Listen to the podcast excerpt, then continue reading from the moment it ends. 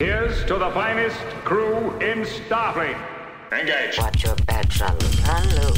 I'm Captain Kathryn Janeway of the USS Voyager. Captain Kathryn Janeway of the USS Voyager. Captain Kathryn Janeway. Welcome to The Greatest Generation. It's a Star Trek podcast by a couple of guys just a little bit embarrassed about having a Star Trek podcast. I'm Adam Pranica. I'm Ben Harrison. Just heard a big bang from upstairs. Ooh. I'm hoping the puppy didn't knock over a vase. I didn't hear it through my headphones. I wonder if uh, I wonder if the mics picked it up. We're big into museum putty around here, Ben. Yeah. Buy it by the barrel. this is what they say. They say don't get into uh, an argument with someone who buys museum putty by the barrel. mm-hmm Do you just mash up a bunch of it and put it under all four of her paws so she is stuck? Yeah, that is how we use the putty. Yeah, it's it's not on things that wobble and fall. you, It's, you don't. it's a great uh, way to just keep an eye on your pup. You don't dog proof the house. You house proof the dog. Yeah. yeah, it's weird. Like we stuck uh, that plastic thing that you put in power outlets. We just put that into her two nostrils and mouth. really cured the biting. oh, that's weird. I thought that that was the uh, the thing that keeps the pizza box from sinking into the pie. Same, same. Yeah. Sounds like the banging has stopped. I think we're good. Oh. Uh, Uh, who am I kidding? The banging stopped around here a long time ago. Wow. I'm send, I'm I'm sending uh, best wishes to your pup and to Yeah. your wife who gets stuck dealing with your pup when you're down in your office recording with me. Real talk. Yeah, she is the real MVP of Greatest Gen over the last several months. The wives don't get enough credit. Yeah. They keep Yeah. this thing going more than anyone. It's really true. We appreciate the people that set up memberships, and we appreciate the people that are getting ready to in the upcoming Max Fun Drive. But uh, but the wives, come on, Support the show for the wives. let's hear it for the wives. That's going to be the message of this year's Max Fun Drive. That's the theme. Going to de-emphasize us, Uh huh. make it more about them. there are two capable, career oriented, beautiful, intelligent, funny women who have to live with us. Who really needs your support when you think about it? us or them? Adam, uh, we've got some uh, packages of cards in front of us. We opened some, but we didn't do a war, I feel like, the last time we opened these Voyager packs, right? Yeah, because it was our first time opening them. I think we just needed to get used to uh, their format. I'm curious because we both found Chakotay uh, temporary tattoos. Right. highly problematic temporary tattoos uh, in these packs. Is that the only tattoo? Did they all come with a Chakotay tat? I only found its scale a problem for me, Ben. Everything else about the Chakotay tattoo, Yeah. 100% okay. It's definitely sized for a, a child's head. Hold still, Timmy. I'm going to appropriate you. The kids at school will love this. We're at war. There's been no formal declaration of war. Maybe this trip will bring us some luck. That nonsense is centuries behind us. War! We're going to war!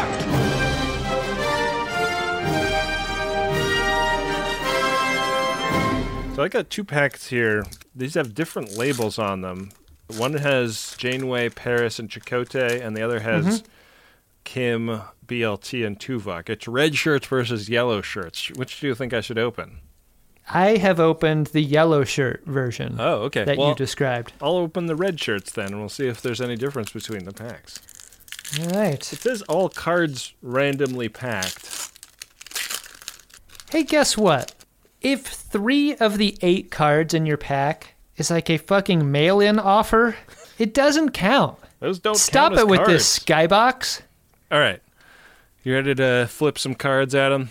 These are a little bit more subjective because, unlike the collectible card game cards, no stats printed on these.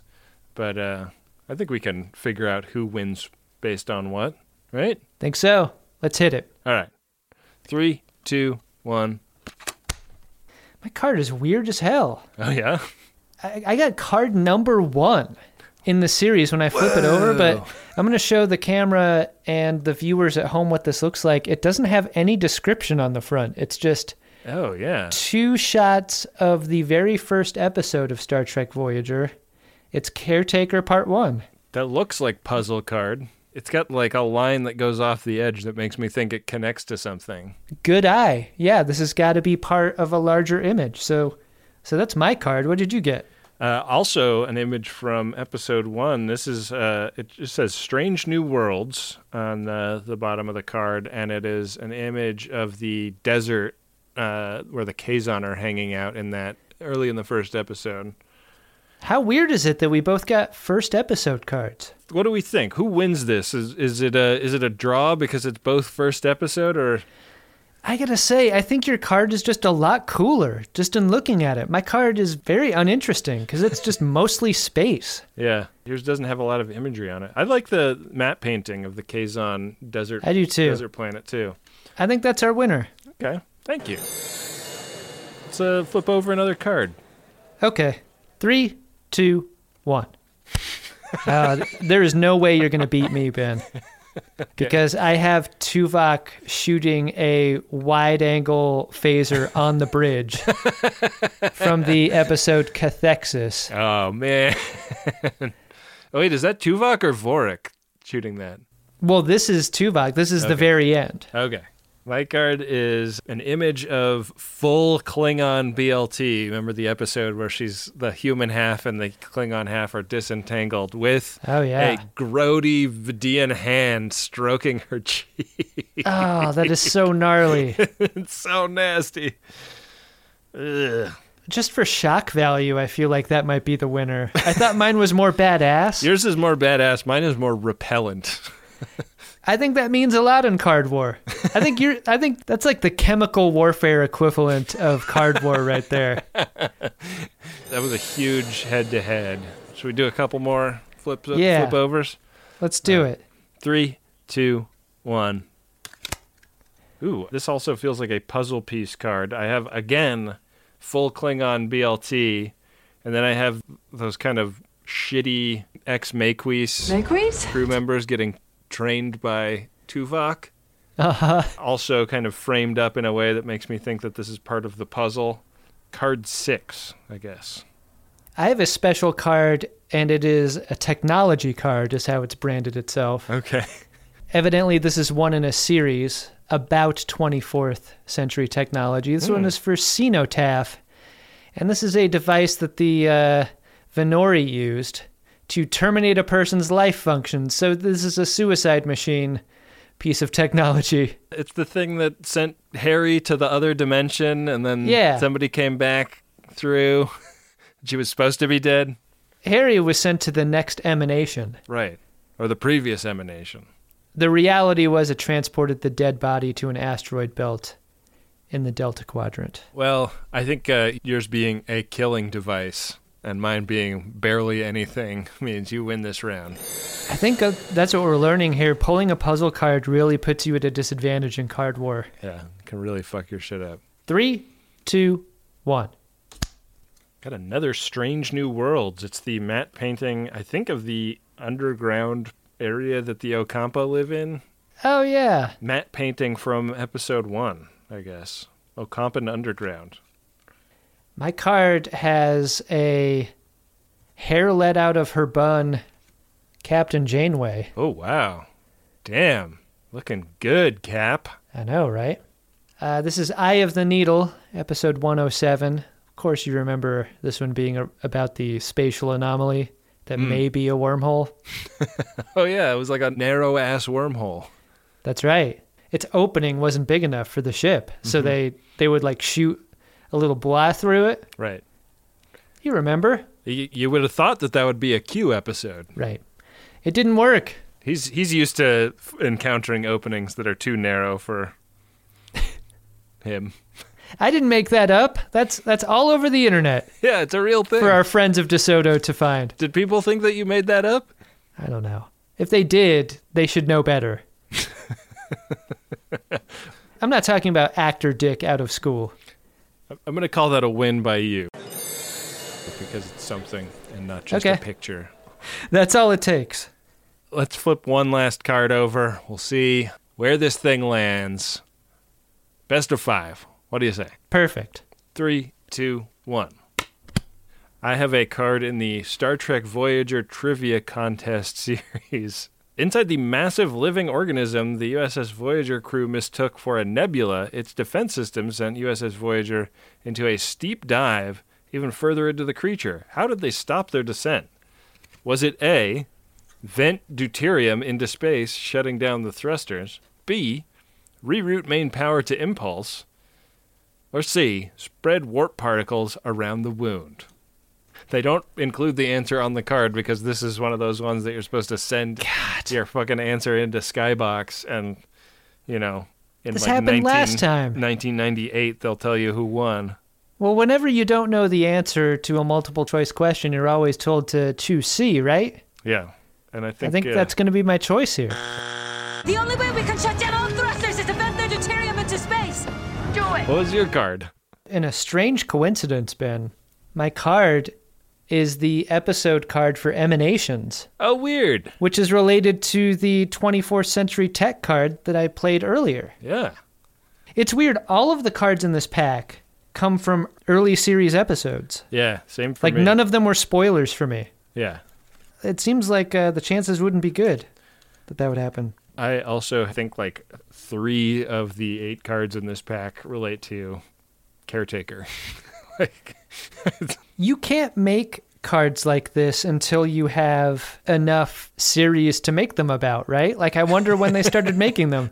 Like, could it be that they started making these cards after season one? they're like 15 episodes into season one, and they're like, we got to make some cards. I think this show's going places.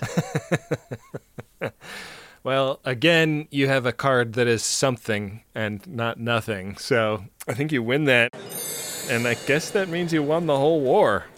God, that's what it takes, huh? I had you on the ropes at the beginning there, winning the first two. I really expected these cards to be better. Yeah. What happened to the Star Trek cards? These these are not good. The- Maybe we the should look rich- for better Star Trek cards. Yeah, if I don't want have- to be ungrateful to uh, the friend of DeSoto who sent us these cards because we I- definitely needed Voyager cards. I bought them off eBay. oh, you bought them? Yeah, These cards fucking suck, Ben. Fucked up. Hey, I would definitely like to get a suggestion from a friend of DeSoto. If somebody knows of a good series of Voyager cards out there that we could get a hold of, or has some that they want to send in, send them in. That'd be great. We had a temporary moratorium on sending in more cards, but uh, we'll lift it in the case of good Voyager cards. Agreed. Yeah, I'm into it. All right, Adam, are you into getting into today's episode? We're not just here to do card war. No. We got to talk about Star Trek Voyager Season 3, Episode 21, Before and After. Reverse course. Unless you've got something a little bigger in your torpedo tubes. I'm not turning around. This one begins as the POV of a patient in sickbay. Not really sure what's happening here. It's all black, too, right? It's like not even, we, we don't even get to see the POV. It's me in a sickbay bed, and I'm trying to figure out what's going on. There's some crew people that I don't recognize. The It- doc you- has hair. It's also a bio bed that is facing the wrong way. Like, I feel like anytime you see a wide shot of this bed in this part of Sickbay, their head is toward the back of the room. That is a great call. But when, yeah, when you see it's, uh, you're facing, you're facing the way the camera always faces, which leads me to believe that the Sickbay is not a 360 degree set. There's a, there's an open wall somewhere. Maybe the most unusual part about this scene is how kindly the doc is speaking to me slash the camera. Yeah, he seems, uh, he seems like a nice guy. Maybe the hair, maybe, maybe getting the hair plugs really kind of like put a, put some pep in his step. Maybe that's all it takes. Worked for Joe Biden. We flash out of this POV to outside POV perspective to a boy bringing a wrapped present to Grandma Kes. They went into the makeup department and pulled the old Pulaski bag out, shot it with a with some air duster, Yeah. and uh, pulled it over uh, Jennifer Lien's head. I mean, I was impressed with the old lady makeup. I was also really impressed with the wrapping job that this kid did on this present Oh, your wrapper. Oh, okay. You got a record contract? because it's it's a trapezoidal Yeah. shape, and that feels like a very high degree of difficulty for uh, for doing wrapping paper. This is the most science fiction part of the episode. Clearly, is is a preteen Doing a- grasping a, a, the ability. professional like like Macy's checkout counter level wrapping job. Also, it is so hard to find and give a gift to anyone now. I feel like as I get older, like it's Oh, getting yeah. harder and harder to do. In the 24th century, Hmm. what do you get for grandma? there are a thousand things that make that prospect difficult. I mean, in a replicator world, grandma doesn't need anything. And Nope. so I think everything is macaroni picture frame. It's just back rub coupon book. He made a trapezoidal back rub coupon book. the scientists said it was impossible. I mean, that's what makes cake the only gift, right? Food is gift in the 24th century. Unless it's Neelix, and then in which case it doesn't count. So we got old Pulaski into theme. and on the back side of the theme, we learn that this kid is Andrew. This is Grandma Kes's grandson. Yeah. And the more you see Grandma Kes and the doctor together, the more I appreciated how much better the doc's hairline is than Grandma Kes. His hairpiece looks amazing. Yeah, it does. It looks really good. Maury's You know, if I didn't know, I wouldn't know. Exactly. And that's the, the mark of a good hairpiece. Grandma Kes is just downright confused by the doctor's hairline here. Yeah. Dr. Van Gogh, Andrew calls him. Yeah. And uh, she is doing like old lady disoriented pretty effectively. You know, while she's disoriented, this would have been a great opportunity for her to really tear into the doctor's choice of names here. You know, Ah, I don't remember who I am or who any of these people are, but also, really, like, more like Dr. Van, don't name yourself after someone famous from history. Give me a break, Doc. And then, like, her attitude could be written off as just dementia. have have you knew, learned nothing about like the dangers of cults of personality? also, famous from history for being mentally ill?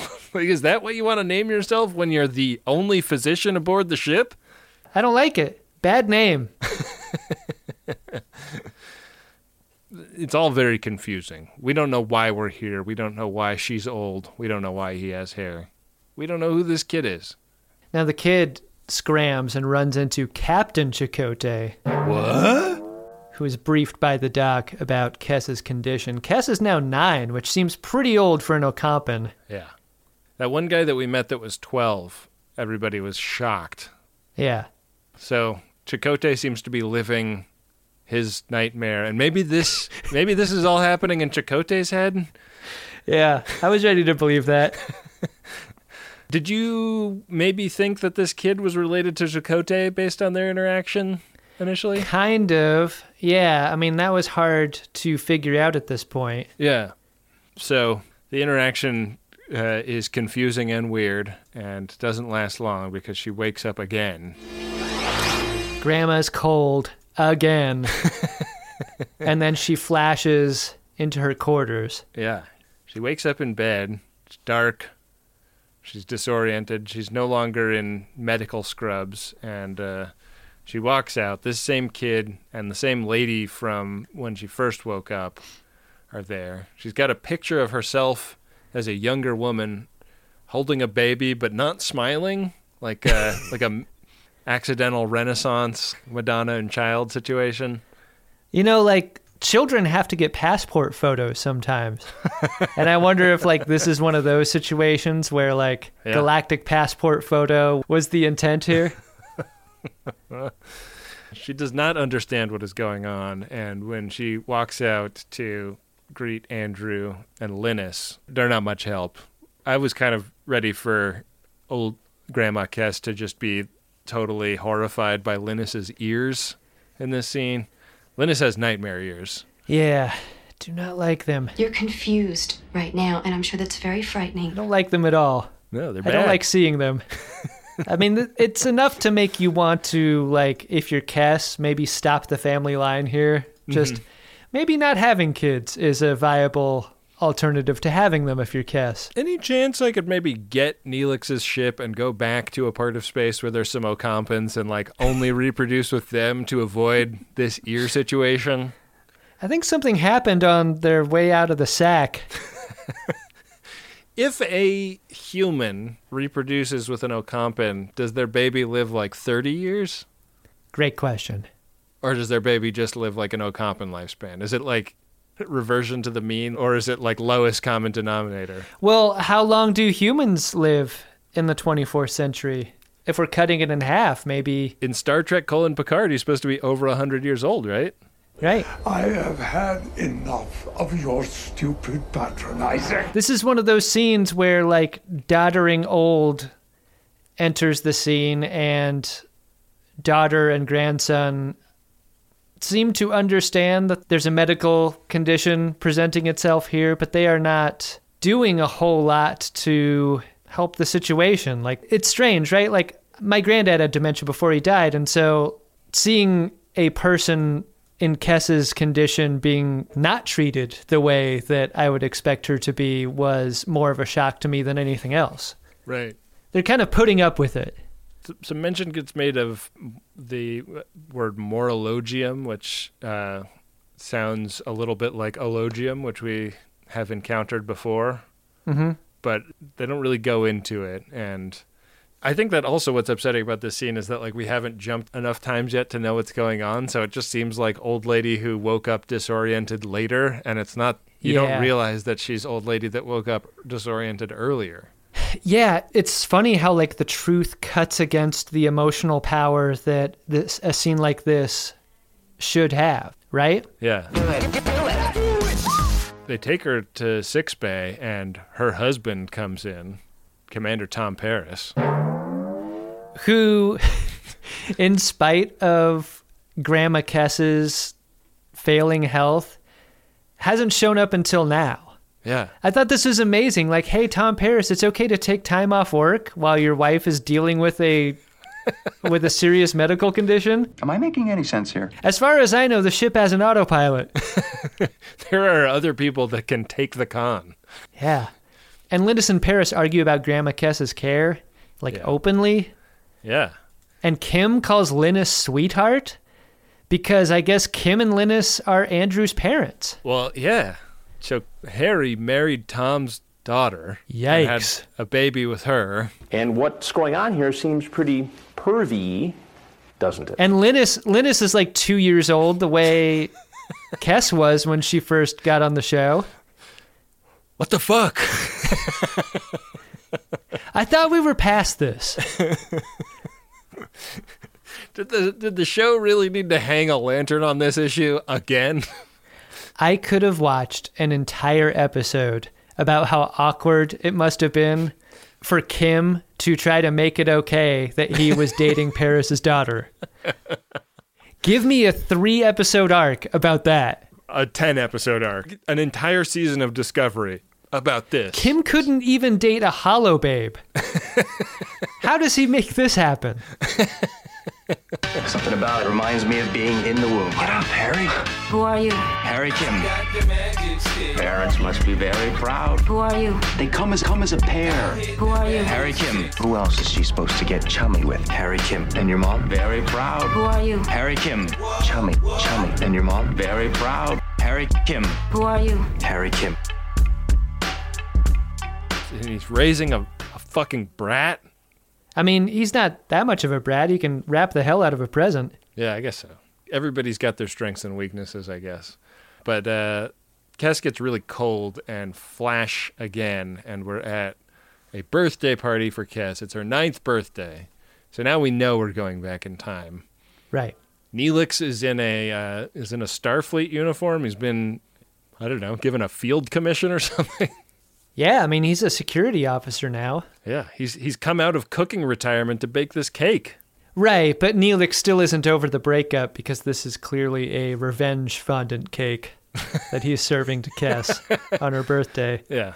Yeah. Fondant always always photographs well. It's filled with fudge, so it might be worth the trouble. I hard disagree there, man. you can just peel the fondant away. You don't have to eat it. Except for fudge is also gross. Oh, it's like a, uh, it's like putting a gross thing inside a gross thing. Some of your food opinions are just so unnecessarily dumb. Just keep them to yourself when they're that dumb. You don't like fudge? Give me a break. I'm going to take you on Judge John Hodgman, and he's going to side with me because I know for a fact that Hodgman also thinks fudge is gross. He'll have to recuse himself from the decision if that's the case. The one time we go on Judge John Hodgman, he won't even be on the episode. and I'm sure he'll appreciate that. Mm, I don't think that you can find somebody that rises to the level of, of working as a judge that thinks that fudge isn't gross. I just think that Mm. if you're that smart and you're that wise, you understand. But what are you waiting for? Blow out the candles. Grandma Kes is wearing a sweater made out of a cocoa floor mat that you'd find in a 70s Volkswagen Beetle. You know what those look like? Yeah. They're basically baskets that have been flattened into a floor mat. Right.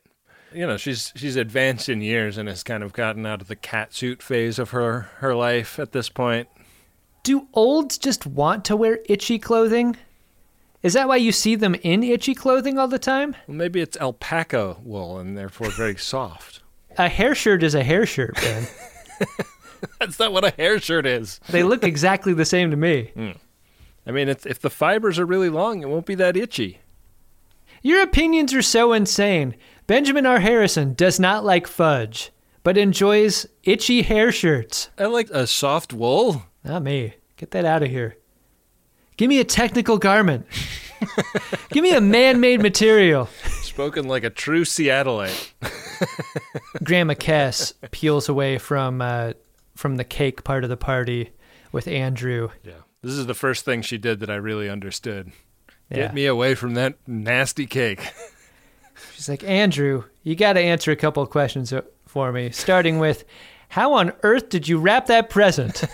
I have no idea how you even do that. Yeah. Also, what did you get me? Because I asked for nothing. Yeah. I don't need anything. What even comes in a shape like that? Is that one of those massage coupon books? I think it'll be worth the wait. Do the coupons get slightly bigger over time as you is it like a massage a day calendar with like 6 years worth of coupons? Sounds great. Dr. Van Gogh has uh, a gift even better than a massage coupon book. It is a biotemporal chamber. This is his idea Hmm. for solving the temporal problem that she has described to him. He's fucking shook when she brings this up because he's like, I invented that in my brain this morning and I haven't even told anybody about it. And she's Right. like, Yeah, well, I heard you talking about it. So What else do you know about things that are in my brain that I haven't articulated?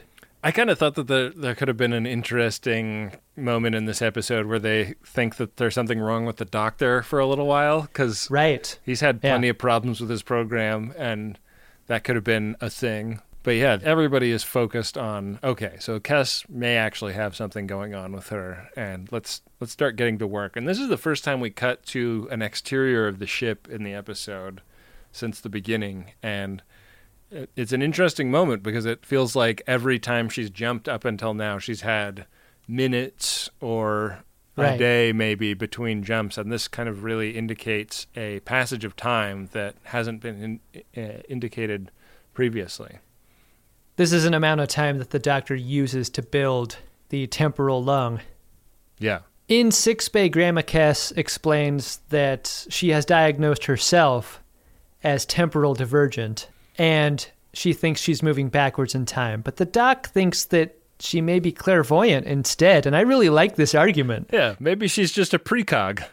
Yeah, it's funny. It's like two words meaning the same thing. Right, right, yeah. He's like, you know, she can freshen you up. Why couldn't she uh, look into the future also? exactly. Later on in Kes's quarters, like part of what she's doing is is research on herself. She's looking through her, her records and her files and stuff. She wants to figure out where the divergence started. And when Paris comes in, he's a little shook by seeing all of these materials out, hmm making very certain that none of them are the tax documents that she would be likely to find uh, were they to be living together, which they are. What iPads are those specifically? He reminds her of how cringy it was when she was dating Neelix, which I thought was a fun moment. right. And he also talks about uh, how they got together after the year of hell. He's like, Look, we've had a lot of awkward moments together, Miriam interactions that could be construed as weird or creepy, but Kim asking us for permission to date our daughter is like, that just takes the cake, right? Nothing we could be going through could be more awkward than that. So that is why we decided as a ship to call that the year of hell. The many attempts that Kim made to ask us to date our daughter, known retroactively as the year of hell. Yes, I remember. But when BLT died in that uh, in that attack, I was really sad about it. I was uh, pretty bent out of shape, and Kes really got him through the grief of losing BLT. And that was uh, a chronoton torpedo attack from a species called the Krenim during the Year of Hell. And uh, everybody makes eye contact with the with the camera at this point. I mean, BLT died in that attack, but so did the captain. Yeah. And not to bury the lead, Joe Carey died. The Joe Carey? I know. Fuck. I mean, they're really running out of torpedo casings from the sound of it. I mean, eventually, I think you need just need to switch to bags, right? Yeah, like they pack a lot more compactly, you know? But with Trash Tidy, it dispenses a new bag right there. It makes it so much easier. I would have assumed that Paris's capacity for love also a casualty Yeah. in that fight, but no. Kes was there yeah. to nurse his heart back to health. Not the only reason he was sucking on that titty. They also fell in love. Coffee black. Make it yourself. I'm trying to help you see this as an opportunity to grow. Make it yourself. Paris tells us how chronoton torpedoes work. They work how you think they would. With a name like that, you kind of get it. Time travel. Have you watched Star Trek before? All right. Yeah. No further discussion necessary. On the walk to sickbay uh, to tell the doctor about their theory having to do with these torpedoes, Kes gets cold again. Yeah. And uh, out of this time, she flashes. If my wife flashed in time every time she got chilly, Oh, boy. I would have lost touch with her years ago. I wouldn't have known her after the first day. I mean, every time uh, I enter a room, I notice that she gets the shivers. You do have that effect on a room. On this new Flash, we lose all the loaf on Kes. No, no, uh, they're, they're not going for subtle differences in the aging Yeah. here. This had to feel better if you're Jennifer Lien, right? But it's long hair, Kes. Right. That was six months worth of loaf right there. They said that this is six months previous in time. That's what's so interesting about the Ocampan aging, right? It's like exponential. You, they they age very quickly in the beginning, and then they kind of plateau. But at the end, It falls off a fucking cliff. once the burlap sack comes out, it's over. It's over in a hurry. Yeah. Quarantine of the Darwin station must be maintained forever. They take an iPhone photo. I, this is like kind of a funny moment, like the taking a picture of someone on your phone and then showing it to them immediately. Like Yeah. Star Trek totally invented that. Also, hey, do you want me to take another one, Kes? It doesn't look like you're smiling here. yeah. Or should we just print this one? Weird. Okay. you happy with that facial expression? Kes is able to do that thing where she acts as if she belongs for just a moment Yeah. before the mood changes, and she asks Paris to take her to see the doc immediately. She's getting better and better at like catching everyone up. This is a, a a bit of a script problem that Star Trek encounters from time to time. Like if somebody is jumping around in time or dimensions, how do they explain to everyone else what's going on to them and do it in a way that's not repetitive and boring for the viewers? Right. And uh, she's gotten much better at this. And now in sickbay, they are finding that she does, in fact, have a phase variance W slash R slash T, her chronotons. Do you think her age makes her a more credible patient in this moment? Because she's she's able to articulate what's happening to her better than she previously was. And people aren't going like she's not an addled old woman that doesn't know where she is or what's going on. I definitely thought that that that was baked in here. Yeah. Interesting. Yeah. I mean the episode implies that but does not interrogate it at all. no. And I mean part of it is the doc confirms Kes's suspicion and that that's something we haven't had up until now. Right. Yeah. We finally have some some readings that can corroborate what she's saying. And that's good enough to convene a McLaughlin group. Issue 1. And pretty much the entire senior staff you know are alive in this timeline are brought together to talk about this situation and um, what led her to this point. She's being pretty fast and loose, like telling them what happens in the future, which I thought was interesting. Like, I think in a lot of Star Trek contexts, and and like the going back to 1996 in this series, like they've been extremely careful about not revealing what's Yeah. what's coming up, but she's not sweating that.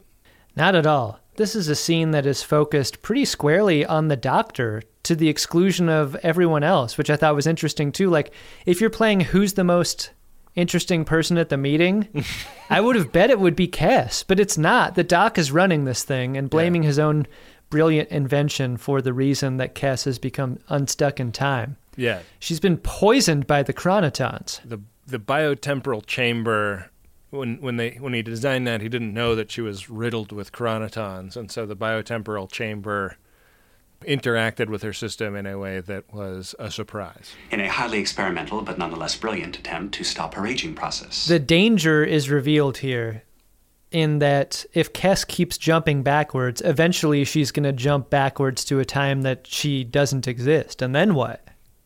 What happens then? no one knows, but I want to find out. yeah i'm looking forward to it In order to suck the poison out of Kes's body, they need more information on the torpedo that causes the radiation. yeah So this is an unresolved problem.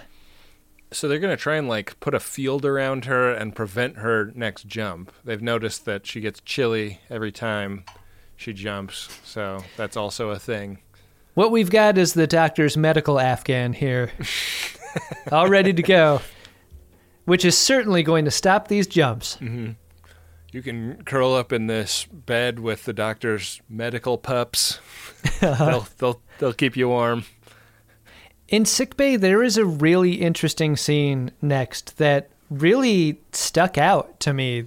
The moment where Linnis confides in Kes that she may be having some postpartum depression issues. Yeah. And Kes using her knowledge of the future to disabuse those feelings. Because that baby was Andrew, and Linnis does not have the same connection with Andrew that Harry Kim does. Linnis is like, I'm afraid Andrew's going to be like Marty McFly in Back to the Future too. And Kes is like, no way. Definitely going to turn into Marty McFly from Back to the Future 1. Worst case scenario, Marty McFly from Back to the Future f- 3, but let's try to maintain some optimism here. Let's hope he's a little more popular than that. this is a hard cut to do because Kes walks out of sickbay and then we cut to later in sickbay. Right. And usually there's an interstitial or something in between a cut like that. Yeah. Not the case. It's using a cut that would normally feel jumpy and disorienting to kind of further how weird this story is, though. And Yeah. Paris is here, and this is where she begins to jump again. And this is like the first time we kind of get to see what the jump looks like from the perspective of other people. Mhm. And she's like disappearing, and the doc is trying to like inject her with something to, to warm her up. and like Paris is reaching his hands out to try and hold on to her, but she's like phasing out of existence. She's like inside some kind of time brig Yeah. that we don't quite understand. Yeah. Hey, this is as good a time as any to ask this question. Do you believe their love? Maybe I do in a weird way, but like when he comes in, like it's the partner that is like having a weird time relating to their sick partner energy. And I don't know if that was intentional or not, but it, it wasn't like a he wasn't like uh, falling all over himself to get physical with her or anything.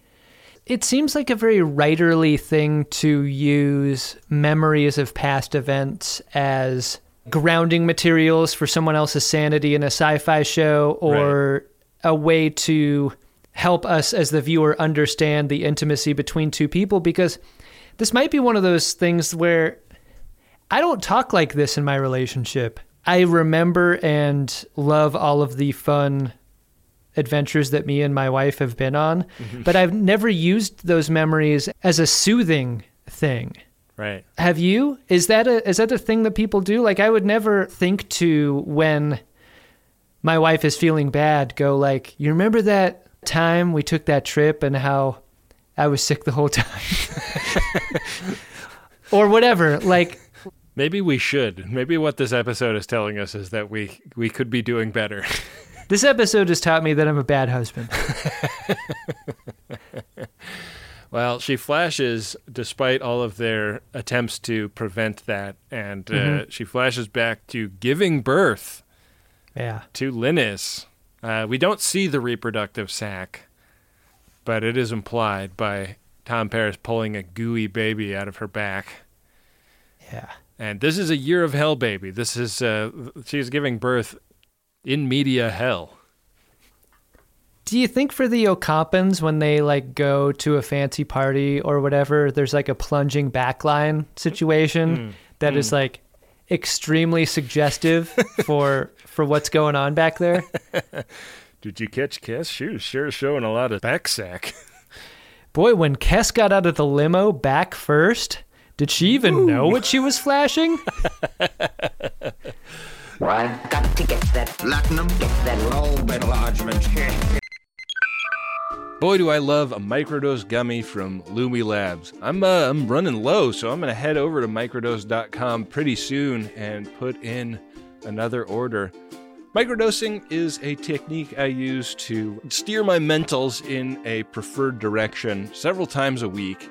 And uh, I just love it because you can really predict what is going to happen and to what degree it is going to happen. Because these are very low dose cannabis gummies that uh, give you an entry level dose that help you feel just the right amount of good. And they've been super loyal as sponsors to Greatest Trek and Greatest Gen, so I hope you will give them a try. Get 30% off your first order plus free shipping today at microdose.com. Promo code SCARVES. It's available nationwide. That's microdose.com. Promo code is SCARVES for 30% off and free shipping. Microdose.com, promo code SCARVES. One of the amazing things about making The Greatest Generation is getting to see all of the cool creative stuff that the Friends of DeSoto make when we do a Code 47 episode. People send in handcrafted stuff all the time, and they send in their books, they send in paintings, they send in uh, crochet work. It's so cool.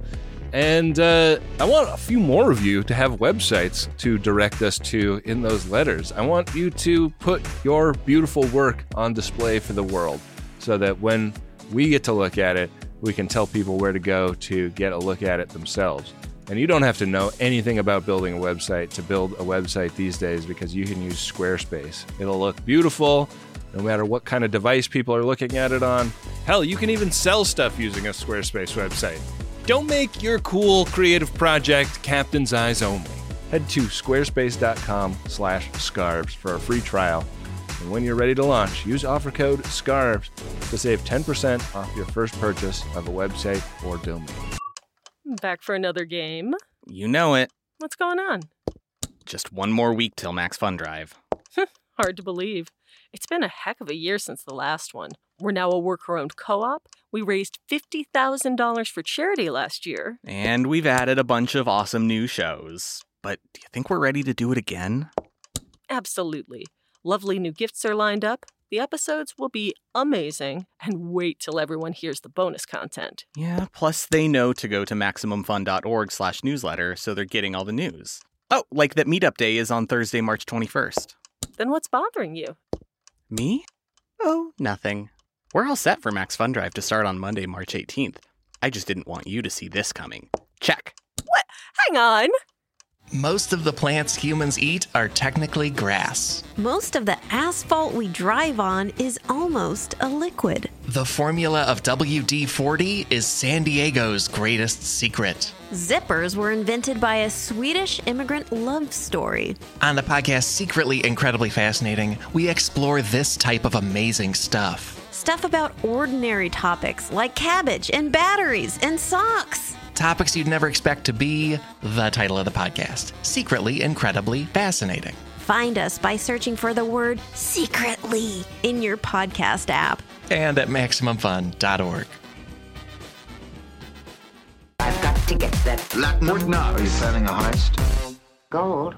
A Subaru Brat style shuttle Inexpensive and built to stay that way. is no place to birth a child, clearly. Yeah. Also, we need to talk, Kes, is about when your relationship is on the line and for no other subject. she says we need to talk as an introduction to the time jumping conversation, which is less threatening to me as a person in a relationship. I want I want my wife to tell me if she's jumping around in time. I don't want her to tell me if it is preceded by we need to talk. We need to talk is for one thing only. It's the scariest three words in the English language. Yeah. We need to talk is the scariest three words in the Four, English fuck, language. god damn it. That's how scary those words are. God, You lose the ability to count them. My mind collapses. so, a very exciting shot of the shuttle returning to Voyager, like mid firefight, and like the hallway is all all fucked up and full of garbage. Neil seems to be the kind of security officer that helps people get off their shuttle when they land back on Voyager. Not up at the horseshoe firing the phasers. This is here. his morale officer training taking over. Yeah, He's there to guess so. greet. Yeah, he's like complimenting their uh, their lavender colored waffle knit towel that they've swaddled their baby in. I like the location choice as an emphasis on how bad things are, right? Like when the mess hall is a battlefield hospital, Yeah. you know shit is bad on the ship. You don't want to get uh, stitched back up in a room that has ladles in it, you know? Right.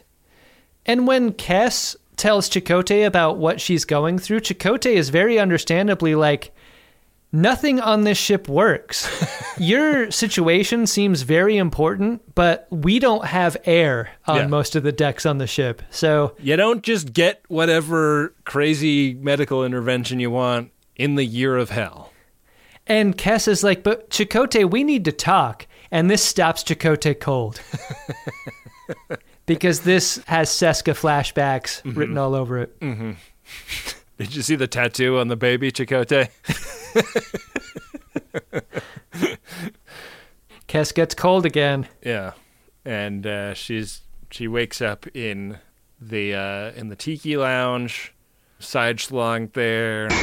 Everybody's there The eye just finds the side schlong. every time. BLT is even there. She's kissing on Tom. This is a shocking moment. Yeah. What the hell?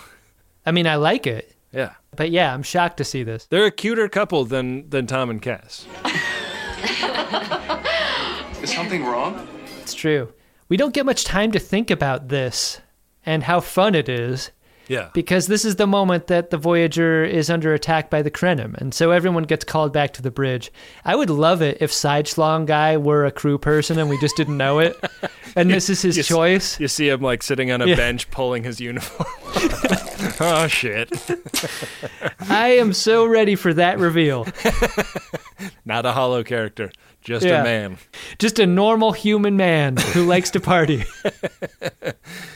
So Kes is over in a station on the bridge where BLT and the captain are working on this problem of the fact that they're getting hit with chronoton torpedoes and they get another huge banger dropped on them and this kills both BLT and the captain. You see their deaths in, in one fell boom. They get taken out. It's incredible to think that that one shot could take them both out. You only get one shot. Great shot, Krenim. Yeah. That's value for the torpedo. They don't have a lot of time to grieve though because they are still under attack, and Captain Chakotay is like, "Hey, little help would be great," and Kes has some ideas. He, she's like, "Hey, I actually can think of something that might help, which is that." Uh, remodulating the targeting scanners or something. The only way we can shut down all thrusters is to vent their deuterium into space. Do it. Something, something, something. Destroy the torpedo launcher before they fire. And this works great. Beltran's line read of fire is so great. Fire! Yeah. It's one of my favorite things I've ever heard him say on this show. The way he says it, I thought was a great choice. Yeah. It favorably compares to Frakes' line read. Mr. Worf. Fire. And to Kirk. Fire. Yeah. Kirk is one of the great fire pronouncers in all of Star Trek. He really luxuriates in that word. Yeah. But Beltran's line, I think, belongs in the conversation as great utterances of the word fire. Fire! RSVP the Krenim. Yeah, blows the nose right off of this ship. I thought maybe the rest of the ship survived because they cut away from it so fast. And uh, Kes goes down to, I guess, help in the sickbay that they've turned the mess hall into, Yeah. but also just hang out with Tom. These scenes were so dark. I think Chakotay's in the mess hall to get pipped. or does he have to wait like Kes has to wait? He's just using that replicator, get rid of that Maquis pip situation. You don't want to pip too fast after your captain dies, I think. Mm-hmm. You definitely want to wait till the funeral. And then you pip, right? Do you think that they have a funeral service and the last thing is that the commander takes the one of the pips off the captain and puts it on his own collar? That feels like body desecration to me. like, I think when you die a captain, you want to go into the torpedo with all your pips, right? With all the pips, yeah. I like the moment you're suggesting, though. I think Mhm. that's fun. hmm They learn that there is one of these torpedoes like wedged in the ship at this point, and Kes goes on a Jefferies tube crawl to go find it. And uh, where is Cork when you need him? Because uh, it's it's the same problem. The, the torpedo's just like in the ship, throbbing. I thought this was a scene of Kes wanting to die because the last scene ends with Kes asking Paris how he's doing, Yeah, which is a great question to ask 15 minutes after their partner dies yeah, yeah. in a totally awful way on the bridge. Hey, why don't you give it some time, Kes? and rather than cringe to death at, at what she's done, she heads after this torpedo. yeah. I thought that was not a great scene. she has to find out what the temporal variance is of these chronoton particles, and this is what going down to the torpedo will reveal to her. I thought the torpedo was a great prop, really fun bit of design. Probably looked like your chest did not too long ago, huh? did you check your chest for uh, temporal nubbins? Oh man, I have had so many tweets about how I had shingles, and yes, I know I had shingles. How about that? Twitter diagnosis. yeah, So there you go. Everyone on Twitter, just keep diagnosing people. I'm like Tarek from Flip or Flop, you know. Yeah, that's exactly the example I was going to use. I wouldn't have thought of it, but my wife suggested it. Terrence from Flat Floppers also had chest nubbins. Shingles still doesn't care. And uh, so she she jumps again, and now she's like cat suit, long hair Kes, saying like, "Hey, I got some great information for you, Doc Holliday. You're bald. Bald! Bald, bald! We're not going to let that get in the way of the fact that I have some pretty important information to share with you. And uh, if you want to convene a McLaughlin group, the rest of the crew. Issue two. A McLaughlin group not as interesting as you would hope it would be when attended by a time traveler who could tell everyone at the table all kinds of things about their lives. No, instead, they decide to talk just about the doc's big invention Yeah. and the chronoton particles that bombard her body. And BLT comes up with an idea of uh, re-bombarding her body with anti-chronotons. This is the Star Trek solution to anything. If your body is being attacked by something, the anti version of that is definitely what you need to inject. Yeah, it's gonna help a ton. They're gonna like go do the work on this, and uh, meanwhile, Kes is gonna give them all the tea that she has on the Krenim. She's she's learned enough to make a big difference if they ever should run across these folks. I was straining against the episode's insistence that Kes's problem was the main problem and not the Krenim. and this was one of those moments. I was like, great, guys, like get to the part where your ship is attacked imminently. I don't know if we got a amount of time on this jump because it may not be that imminent, right? Yeah. And like they've got her in the uh, bombardment machine, which looks suspiciously like the biotemporal chamber from earlier in the episode. I keep my bombardment machine in the guest room bathroom in a cabinet there behind some stuff. I've noticed that you have a coin op bombardment machine. I don't want it to be too easy to use all the time. uh, but she jumps again and she jumps to her first day on the ship. And this, uh, you know, you talk about opportunities to make first impressions. She is Mhm. doing a bad job here.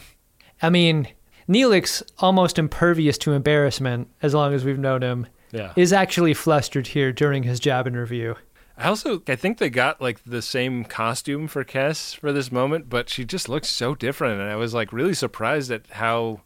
I mean, it must just be like a combination of the wig and Mhm. her face. It really looked screen correct. Yeah. So she's uh, she's like, hey, like I, I know Neelix is like giving you the hard sell on letting us stay aboard the ship, but I'm jumping around in time, and I have like way more important shit to tell you about chronotons. But she doesn't have time. She flashes again. Yeah. Now it's Teen Kes. She's working at Ocamp and Claire's. Trying to give somebody an ear piercing with that gun. This is really a warning to precocious kids everywhere, right? Oh, because if you are a precocious kid with an active imagination while also traveling through time, you're the girl who cried time traveler to any adult you confide in. They're never going to believe you. You're totally fucked. What is this place? We don't have time to play our guessing game right now, Kes. And as soon as we realize this, we flash again to Kes's own birth. And she had human ears when she was born. I was like, is her mom Sharon Stone? but it's not Sharon Stone. It's uh it's that actor from all those Christopher Guest movies. Oh, is it? She played Debbie Dangle in Reno 911. It's Rachel Harris. Whoa. God damn, I didn't recognize her. That's wild. Yeah. I had to look her up because she looks so familiar. But yeah, Rachel Harris. Wow. She's doing like full pregnant lady scream the entire time, so her her face Yeah, is hard to read right. there. We can name him after your father. Tiberius, you kidding me? No, that's the worst. How many birthing moms do you think do the pull up on the birthing bar during? I wonder how much thought they gave to putting loaf on a baby. I bet they think a lot about it. They've done uh, spikes on Ensign Wildman's baby, right? Once you go spike, I think everything else is is easy. And I think you use Spiky Baby as a as a way to convince the parents of subsequent babies that, Yeah. that w- this is not going to be that bad for your baby. Your baby's going to be famous and not going to have to wear spikes. But like fetus Kes has Ocampa ears, baby Kes does not, and then teen Kes does. Yeah, there is a lack of ear continuity here for sure. And then, uh, so we see fetus Kes, we see zygote Kes, we see single cell Kes, we see cum Yeah. and then it bounces. Yeah, who knew we'd get to know her dad better than we knew him before Yeah. at the Ocampan Mall?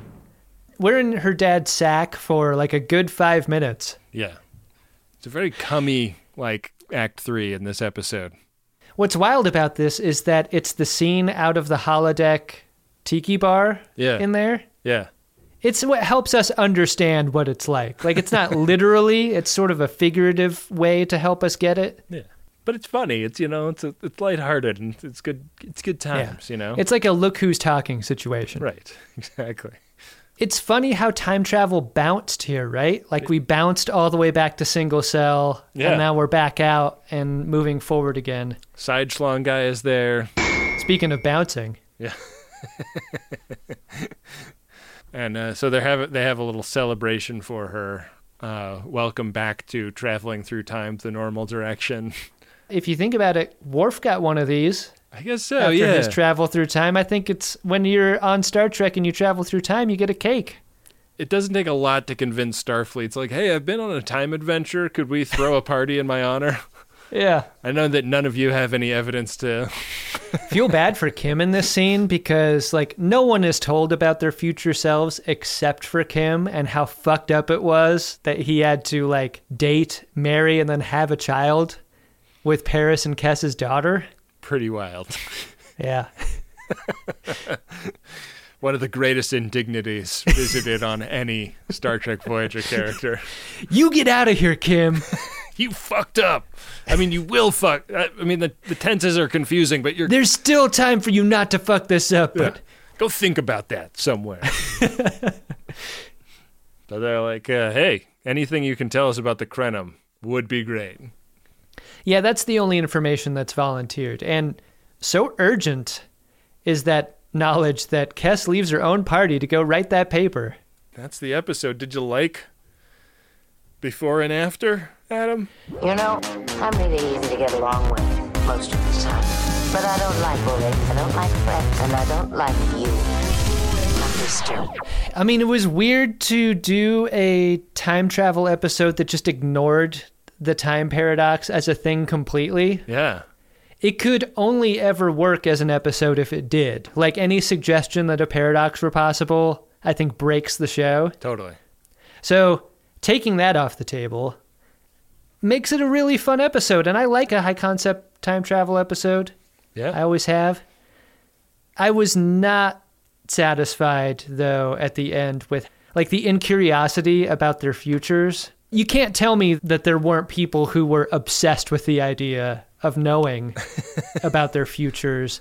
And I thought the depiction of a character having those feelings would be welcome, you know? Yeah. I don't know who you make that person. Sounds great. I mean, I could not resist asking and knowing, even though it's totally changeable. Yeah. What about you? Uh, I really like the episode. Yeah, it's it's an interesting Kes centric app. Like I, I think that as time has gone on, I, I've been a little bit annoyed that they haven't explored the meaning of Kes's mental abilities more. And Right.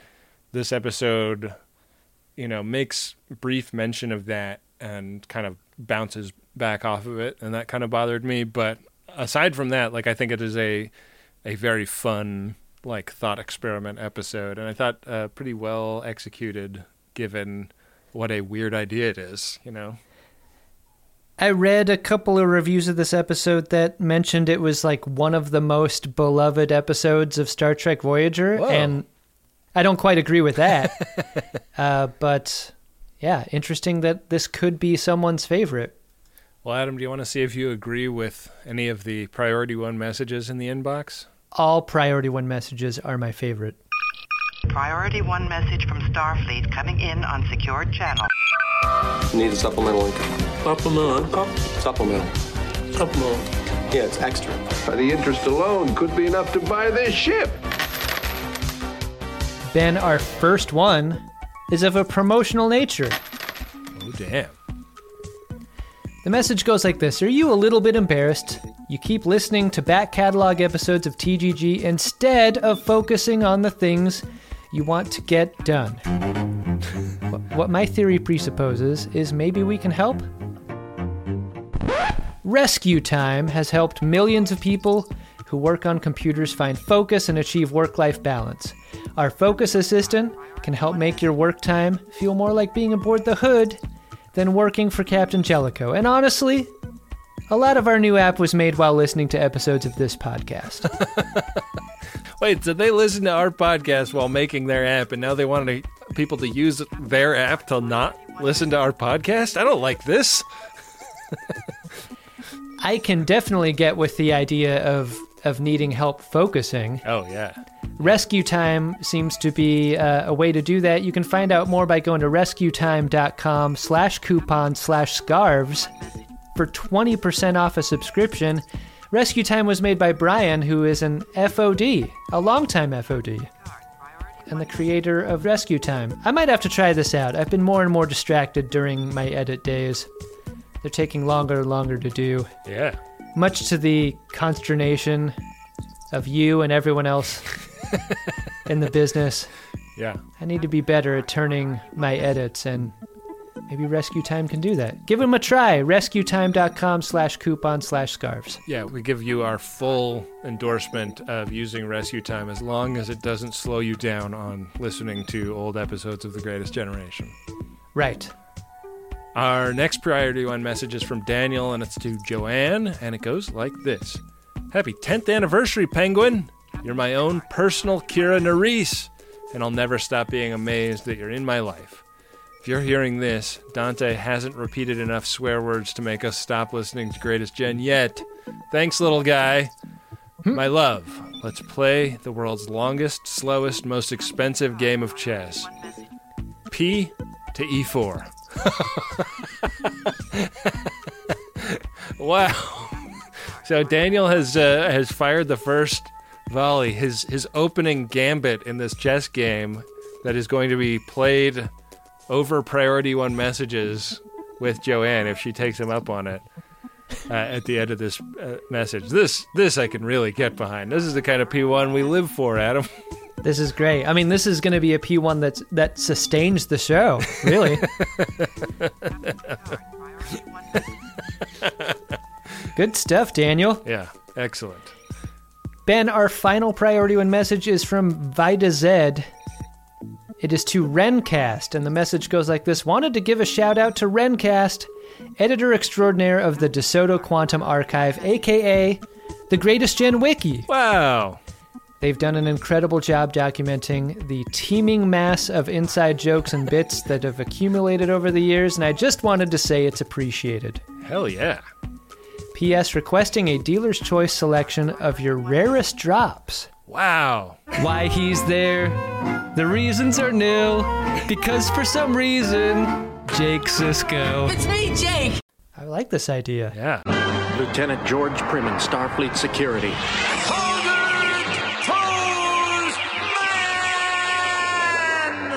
We do have some extremely rare drops.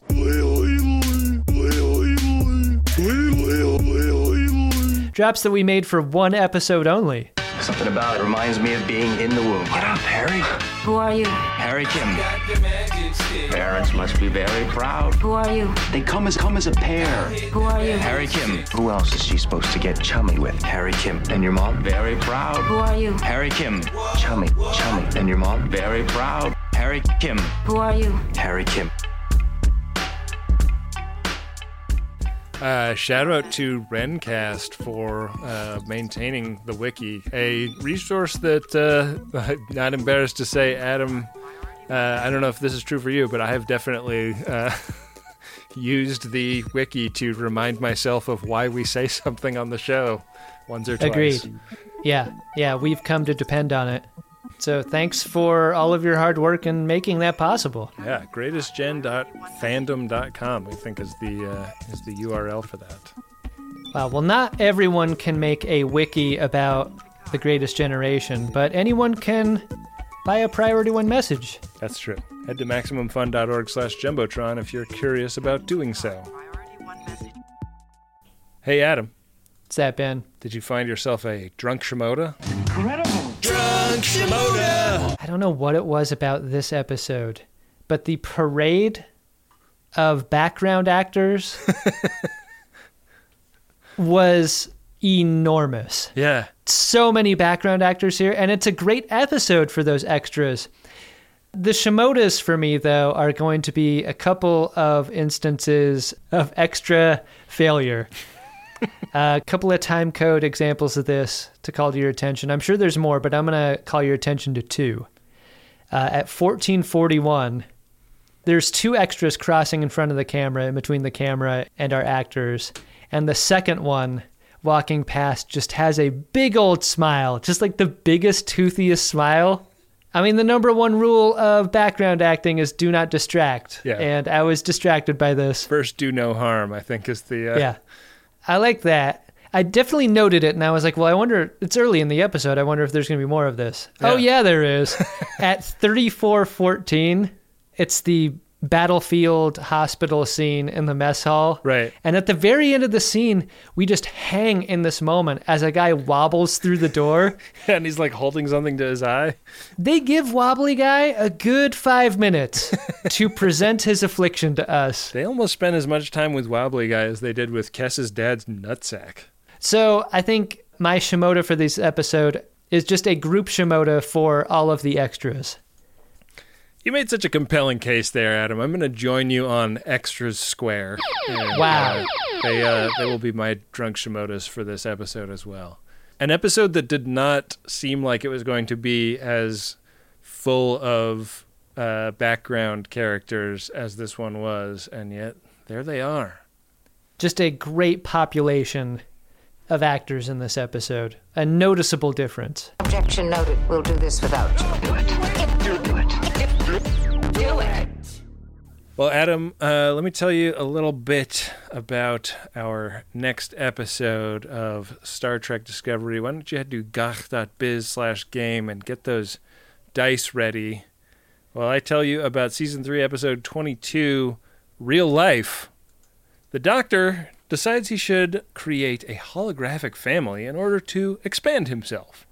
When B'Elanna is disgusted by its unrealistic perfectionism, she alters the program to include random events and outcomes with interesting and devastating results. Boy, we really seem to be, as a show, in that part of the season where we're just exploring the hollow or the fake or the alternate timeline. I thought we'd be getting back to like a mission, a- conventional mission. It doesn't sound like that. Yeah, Gonna save that for the season finale, I guess. I guess so. Well, Ben, I'm over at the game of buttholes, the will of the caretaker, checking out where our runabout is at this moment in time. You're required to learn as you play. Roll. Looks like it is on square 30, four squares ahead. We've got Janeway riding her own runabout. The Janeway square would take us up to a very high row in the game of buttholes. I don't I don't think there's any chance I hit that square. I'm just gonna say it right now. I'm gonna roll the die. Ben, I've rolled a six, and what I didn't tell you Yeah.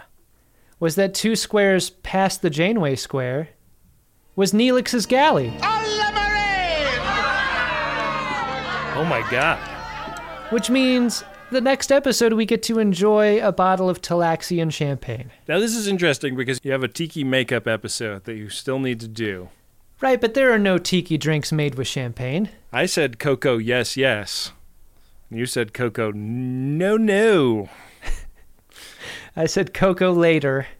And uh, and now now you're going to precede that with a Talaxian champagne episode. Are you suggesting that I shouldn't do this and I should do Coco No No instead? No, I think you should, and I think you should probably whatever you whatever we roll the next week, follow up with a tiki episode because that'll be the final week of the Max Fun Drive, and uh, you know you got to step your game up at t- at a time like this. I had not considered until this moment that, yeah, we're doing a, a Max Fun Drive episode and it will also be a Neelix's Galley episode. Yeah. Good timing.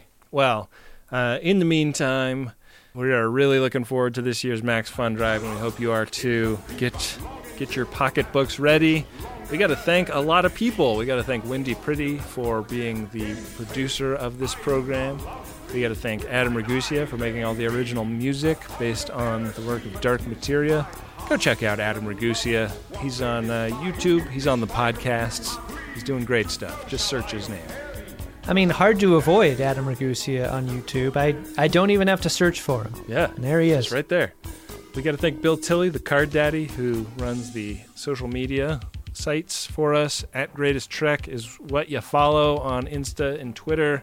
Hey, retweet one of our little uh, audiograms if you see it pop up in your feed. Helps us find new listeners.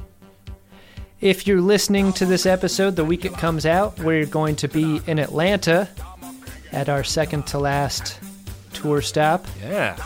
Uh, really want you to come out and see us. Having a blast out on tour so far, and Atlanta is one of our favorite places, so hope to see you there on April 21st. If it isn't sold out already, greatestgentour.com is where you go to get tickets. And uh, Yeah. I would hurry right there right now if you're interested. Yeah, who knows when we'll go on tour again? They get canceled so often. really appreciating this one while it lasts. With that, we will be back at you next time with another great episode of Star Trek Voyager and an episode of The Greatest Generation Voyager that really pisses Jesse Thorn off because it's so perfect. And he wants to Hmm. come in and kind of put random things to make it not seem so perfect. We should record that episode right into the phone line. like record it into momentous occasions. Just call, just call 206 9844 fun and Yeah. leave a message for Brian Fernandez. Yeah. A message that's almost 90 minutes long. I like it.